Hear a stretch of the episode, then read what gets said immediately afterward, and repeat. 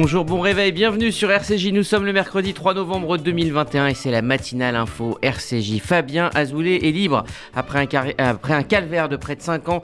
Il a retrouvé hier la liberté suite à un aménagement de peine condamné à 17 ans de prison en Turquie. Son cas avait ému et mobilisé au-delà de la communauté. Nous serons en ligne avec son avocat François Zimray. C'est le point clé de la survie de la stabilité du gouvernement actuel. Le budget de l'État d'Israël est en discussion avec à la clé une augmentation du salaire minimum Gérard Benamou nous expliquera l'importance politique et économique de ce vote. Et puis euh, le mercredi, vous avez rendez-vous avec la chronique tech de Stéphane Zibi. Il nous parlera euh, ce matin du métaverse, ce monde virtuel fictif que nous prépare Facebook. Bonjour Margot Siffer. Bonjour Rudy, bonjour à tous. Il est 8h passé de 52 secondes et on débute cette matinale info par le journal.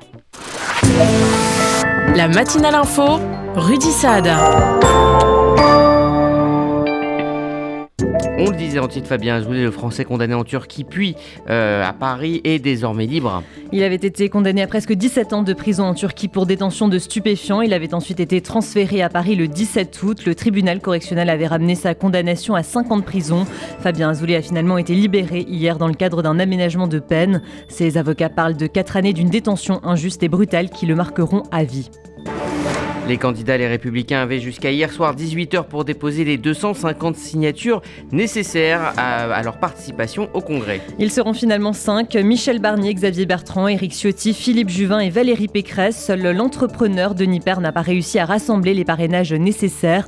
De son côté, Michel Barnier en a récolté trois fois plus que le nombre requis. Il était hier soir sur France 2. 700, 720, beaucoup plus qu'il n'en faut, mais c'est pas ça qui est important. Ce qui est important, c'est que des élus très nombreux de 80 départements, euh, de métropole et d'outre-mer, euh, beaucoup de militants me soutiennent, ce que je sens dans les réunions que je fais, et je vais à la rencontre, parce que c'est eux qui vont choisir. Ce sont les militants qui vont choisir un mouvement de soutien et de confiance. Parce que je suis dans cette famille depuis toujours, j'y adhéré euh, quand j'avais 15 ans, au mouvement gaulliste, je ne l'ai jamais quitté. De son côté, Xavier Bertrand en a déposé 427, suivi d'Éric Ciotti avec 400 signatures, Philippe Juvin avec 271 parrainages et enfin Valérie Pécresse qui en comptabilise 250. L'ancien président Nicolas Sarkozy était attendu hier comme témoin dans le procès des sondages de l'Élysée. Il a refusé de répondre aux questions au nom de son immunité présidentielle. Il a également dénoncé une décision anticonstitutionnelle et disproportionnée. Les juges avaient pourtant décidé que le témoignage de Nicolas Sarkozy était primordial pour la manifestation de la vérité. L'acteur et humoriste Harry Habitant mis en examen pour viol. Après 48 heures de garde à vue, il a été déféré devant un magistrat du parquet de Paris. Une jeune femme de 23 ans avec laquelle il entretenait des relations occasionnelles l'accuse de viol. Le comédien aurait pris des initiatives qui n'y auraient pas plu. Elle aurait euh, marqué sa désapprobation, mais Harry Habitant serait euh, passé outre son refus. L'acteur a également été placé sous contrôle judiciaire. Le gouvernement propose des hébergements pour sortir de la crise des migrants à Calais. Cela représente des avancées mais pas une sortie de crise. Trois militants associatifs en sont à leur 23e jour de grève de la faim. Ils demandent à l'entrée de la trêve hivernale de meilleures conditions de prise en charge des migrants. L'État s'est donc engagé à proposer systématiquement un hébergement à ceux qui se trouvent délogés de leur campement de fortune. Il n'a pas convaincu les acteurs locaux qui poursuivent leur action.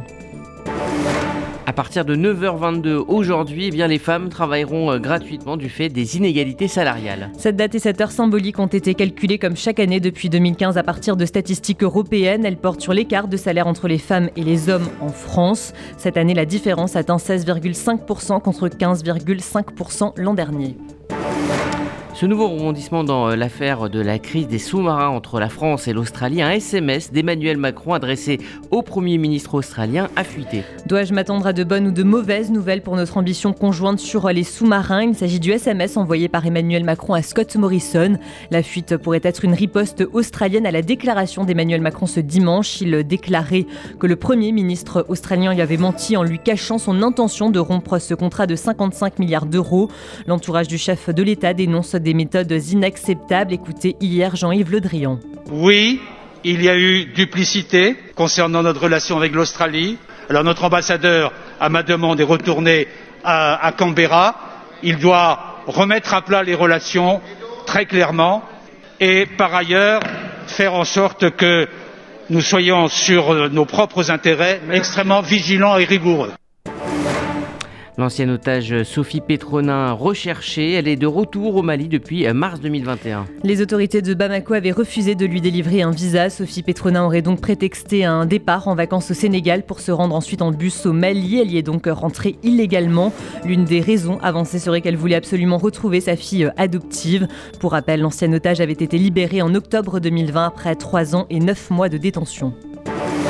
Le groupe État islamique revendique l'attentat suicide à l'hôpital militaire de Kaboul. L'attentat a fait au moins 19 morts et 50 blessés. L'État islamique affirme que 5 de ses combattants ont mené des attaques simultanées et coordonnées. Un djihadiste a notamment déclenché une ceinture explosive à l'entrée de l'hôpital.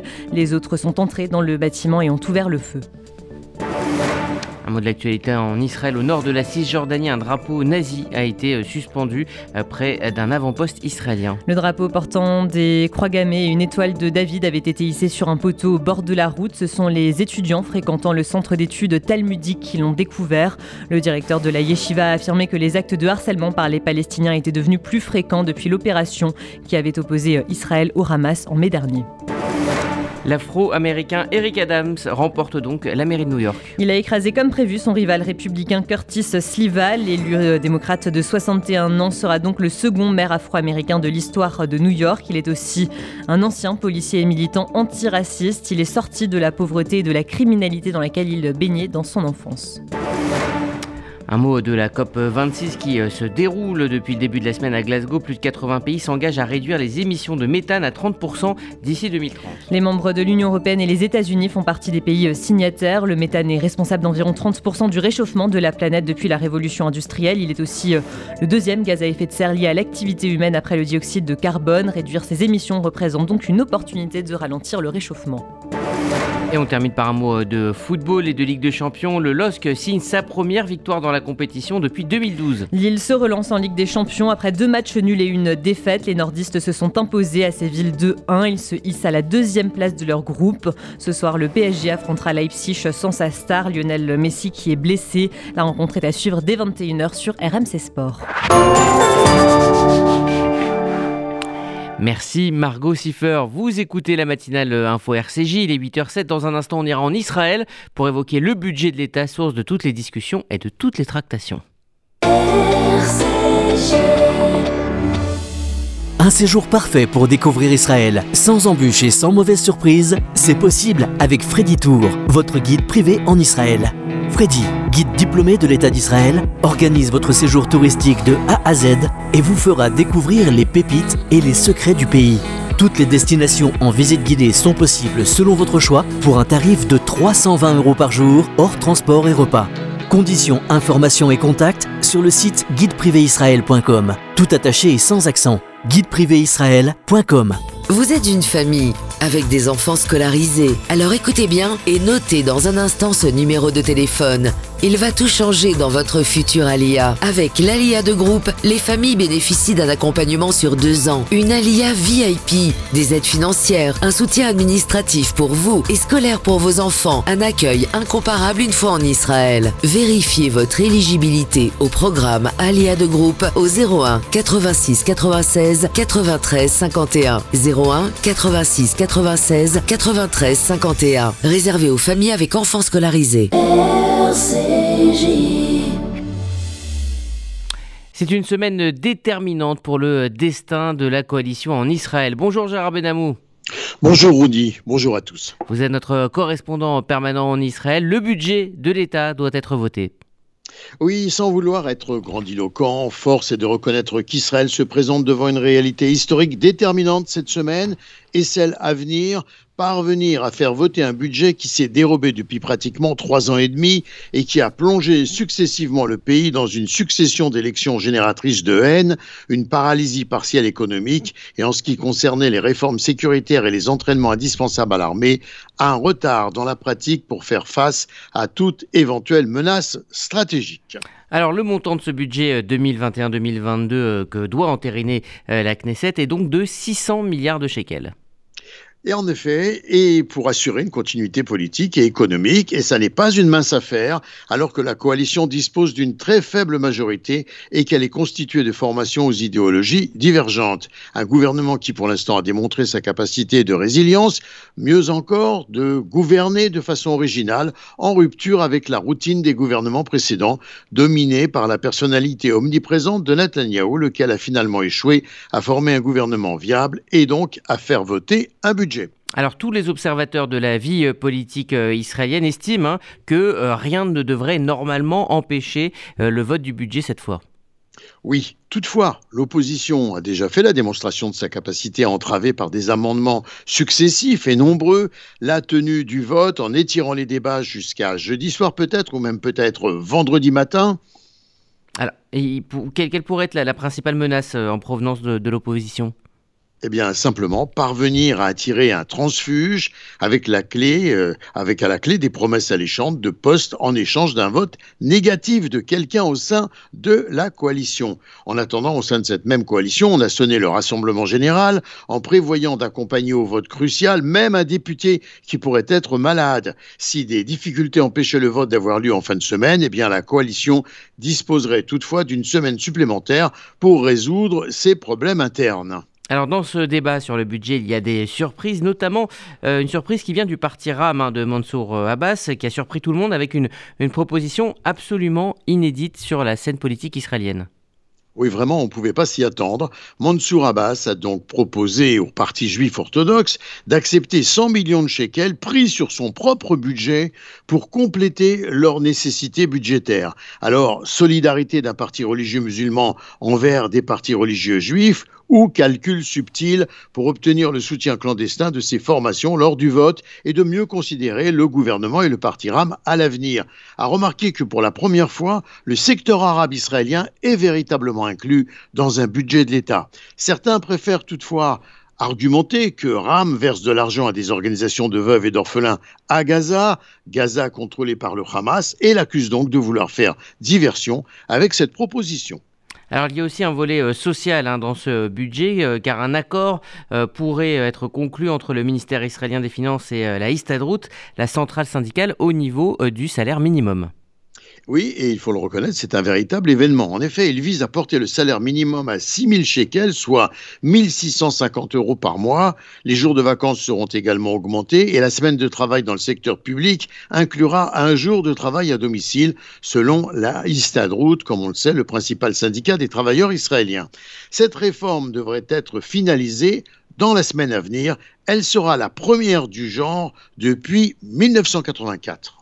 Et puis on va terminer avec un mot euh, de culture avec euh, le festival du film d'Arava euh, qui se déroule en plein milieu du désert. Il démarre aujourd'hui et c'est jusqu'au 13 novembre.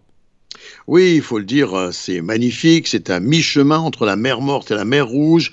Il propose entre autres cette année dans sa programmation trois films français Arthur Rambaud de Laurent Cantet ou encore La destruction d'une réputation sur les réseaux sociaux, Les Olympiades de Jacques Audiard, Hommage au quartier des Olympiades à Paris, et enfin Tout s'est bien passé de François Ozon, l'histoire poignante d'une fille qui accompagne son père en fin de vie, avec notamment Sophie Marceau. Le festival, le festival considéré comme un des plus importants, est soutenu par l'Institut culturel français d'Israël. Gérard Benamou en direct de Tel Aviv pour RCJ. Merci Gérard Benamou. Vous écoutez la matinale info euh, RCJ, il est 8h13. Euh, Dans un instant, on évoquera le soulagement chez les proches et les amis de Fabien Azoulay, cet entrepreneur euh, franco-américain détenu pendant plus de 4 ans en Turquie. Après son transfert en France cet été, il a enfin retrouvé la liberté hier. Il y a des salles de bain qui font vraiment rêver. Bain et déco. Il y a des cuisines où l'on se prendrait volontiers pour un chef étoilé. Bain et déco. Et si c'était le moment de changer Nos architectes et artisans qualifiés Bain et déco conçoivent et réalisent votre projet de A à Z. Des produits avant-gardistes, des marques prestigieuses et un vrai savoir-faire. Pour une seule ambition, l'exception. Bain et déco, deux showrooms de plus de 500 mètres carrés à Paris 11e et Boulogne-Billancourt. Et venez découvrir notre nouveau showroom, 212 boulevard Saint-Germain, Paris 7e. Bain et déco.fr L'événement à ne pas manquer. Amir et Enrico Macias sur scène pour le Magen David Adom, lundi 22 novembre à 19h30 au Théâtre de la Madeleine. Billets à partir de 30 euros. Carré or, 180 euros. Avec Serfa. Magen David Adom, 01 43 87 49 02. Amir et Enrico Macias sur scène pour le Magen David Adom, lundi 22 novembre 2021 à 19h30. Magen David Adom France, association au service de la vie. Regardez votre fenêtre. Vous ne voyez rien? Là, vous avez vu tous ces euros qui passent à travers? Ne laissez plus s'envoler votre argent. Avec la maison de la fenêtre, changez pour des fenêtres qui vous isolent efficacement du froid et du bruit. En ce moment, la maison de la fenêtre vous offre 20% de réduction sur votre devis. La maison de la fenêtre. Un geste pour la planète, un vrai plus pour votre confort. Appelez vite au 01 42 11 03 03. 01 42 11 03 03. Certifié Calibat et RGE. Continuons d'écrire la solidarité. Après des mois de confinement, le Fonds social juif unifié est heureux de vous retrouver pour la grande campagne de l'appel national pour la Tzedaka. À partir du 14 novembre, un mois festif et solidaire pour relever ensemble les grands défis sociaux de 2021. Rendez-vous le 17 novembre au Duplex, le 13 décembre au Palais des Congrès, du 28 au 30 novembre pour notre grande collecte Charity. Cette année encore, nous avons besoin de vous. Renseignements au 01 42 17 10 08.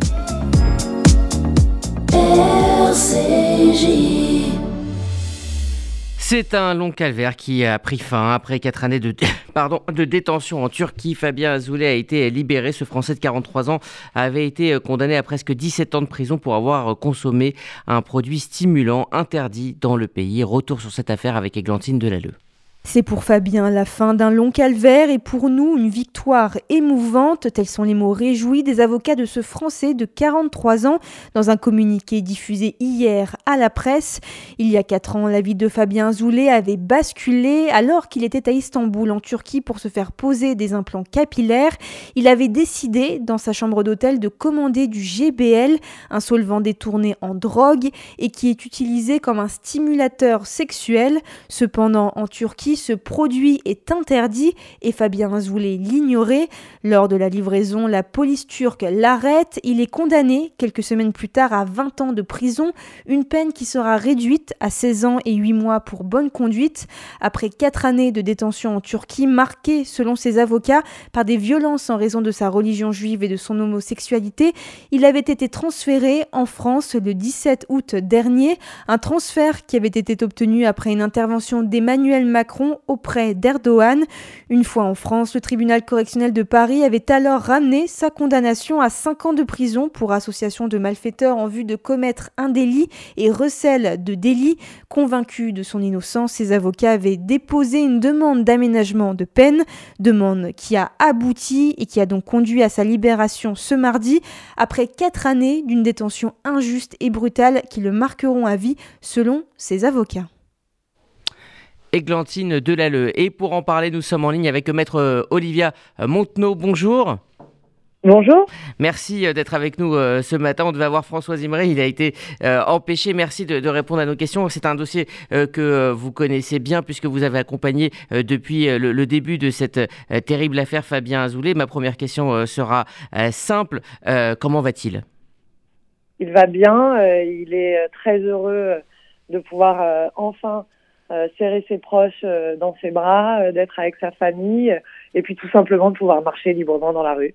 Alors ça a été un très très long travail que vous avez mené depuis plus de 4 ans avec une longue procédure hein, qui a permis déjà au transfèrement puis à la libération, à la liberté conditionnelle de, Fabien Azoulay aujourd'hui. Est-ce que vous pouvez nous expliquer tout, le, tout le cheminement qui a été le vôtre en tant qu'avocate? Bah, tout d'abord, il y a quelque chose qui nous a échappé, c'est toute la procédure en Turquie. Euh, qu'on a essayé, hein, si vous voulez, de d'encadrer au maximum, mais euh, c'est des règles de droit qui sont totalement différentes de chez nous. Euh, et ensuite, une fois que cette longue période et cette longue phase de procédure turque était terminée, on a pu commencer la procédure de transfèrement. C'est extrêmement long, une procédure de transfèrement, et puis surtout, avec la Turquie, il y avait très peu de chances que ça aboutisse, puisque ça fait plus de 15 ans qu'il n'y a pas eu de, de transfert euh, d'un condamné euh, français euh, depuis la Turquie. Donc il a fallu effectivement bataillé pour que tout simplement les gens s'intéressent à ce dossier, puisque au ministère des Affaires étrangères, le dossier de Fabien Azoulay était un dossier parmi les autres, puisqu'il faut quand même rappeler qu'il y, y, a sept autres Français en attente de transfèrement, et il a fallu bah, faire comprendre que le cas de Fabien Azoulay était un cas particulier qui méritait qu'on s'y intéresse, qui méritait qu'on se mobilise. Et c'est grâce, bah, c'est grâce aux médias, c'est grâce à vous, euh, si aujourd'hui euh, on a pu euh, obtenir le transfert de Fabien Azoulay. Puis donc à l'intervention directement du président de la République qui a évoqué le cas de, votre client avec Erdogan. Exactement, puisque suite à, à, la médiatisation, il y a des discussions qui ont commencé à des niveaux beaucoup plus élevés que dans le cadre d'une procédure classique. Et puis, il y a eu l'annonce qui a été faite euh, un vendredi, euh, annonce que mon confrère François Zimré a immédiatement saisi pour s'assurer et pour tout mettre en œuvre afin que le président Macron s'entretienne du cas de Fabien Azoulay avec le président Erdogan, ce qui n'était pas du tout une évidence. Vous imaginez bien que ces deux chefs d'État qui en plus ont eu par le passé des difficultés à communiquer, euh, pour le dire euh, de manière diplomatique, euh, c'était pas du tout évident que, que, le cas de Fabien puisse être évoqué euh, lors de cette rencontre et on a été, on a été extrêmement heureux et, et satisfait de, de, ce dénouement. Alors dans le communiqué conjoint que vous avez publié avec Maître François Zimré, vous parlez de quatre années de détention injuste et brutale qui marqueront Fabien Azoulay à vie. que, que savez-vous sur ce qu'il a, ce qu'il a vécu en Turquie?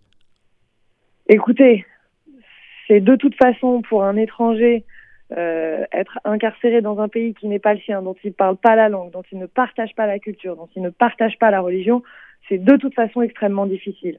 Ça l'est encore plus, je pense, quand vous êtes euh, juif dans un pays euh, musulman, que vous êtes incarcéré à 800 km d'Istanbul, que vous avez des difficultés à, à, communiquer et que vos proches ne peuvent même pas venir vous rendre visite parce que en plus de ça, il ne faut pas oublier qu'il y a eu euh, la crise du Covid-19 qui ont totalement bloqué les différents déplacements.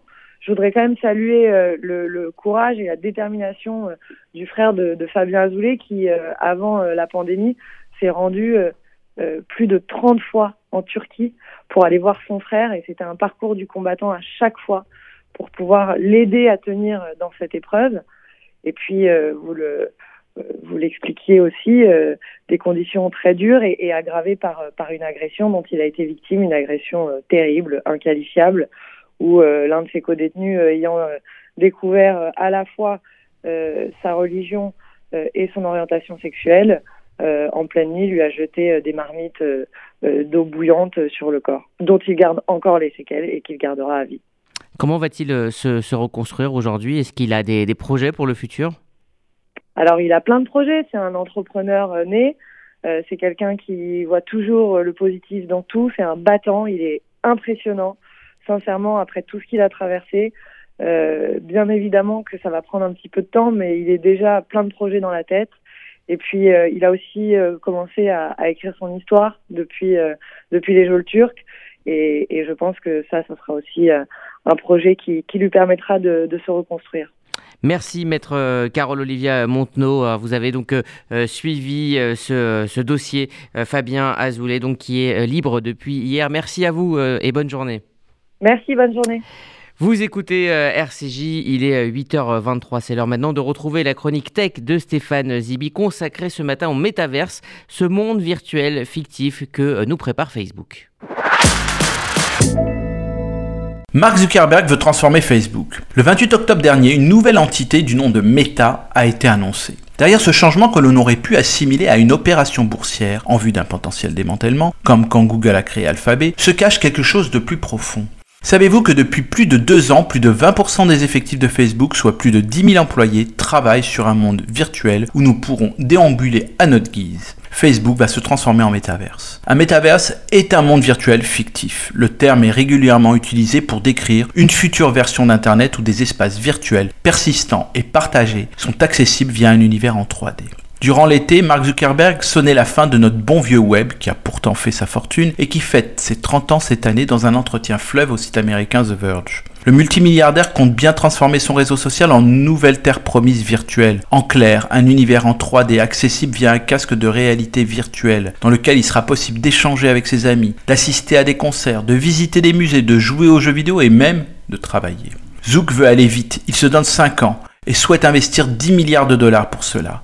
On peut se poser la question d'un tel empressement alors que le réseau social affiche des résultats historiques, avec 10,4 milliards de dollars de bénéfices sur le seul dernier trimestre. Alors Stéphane, cela paraît euh, même étonnant hein, que Facebook puisse prévoir de, de tuer ce qui a fait sa célébrité et sa fortune. En fait, il n'y a rien d'étonnant dans tout cela. Facebook est pour le coup un suiveur, mais il veut faire bien pire que les autres métaverses. Car en effet, cela existe depuis des années.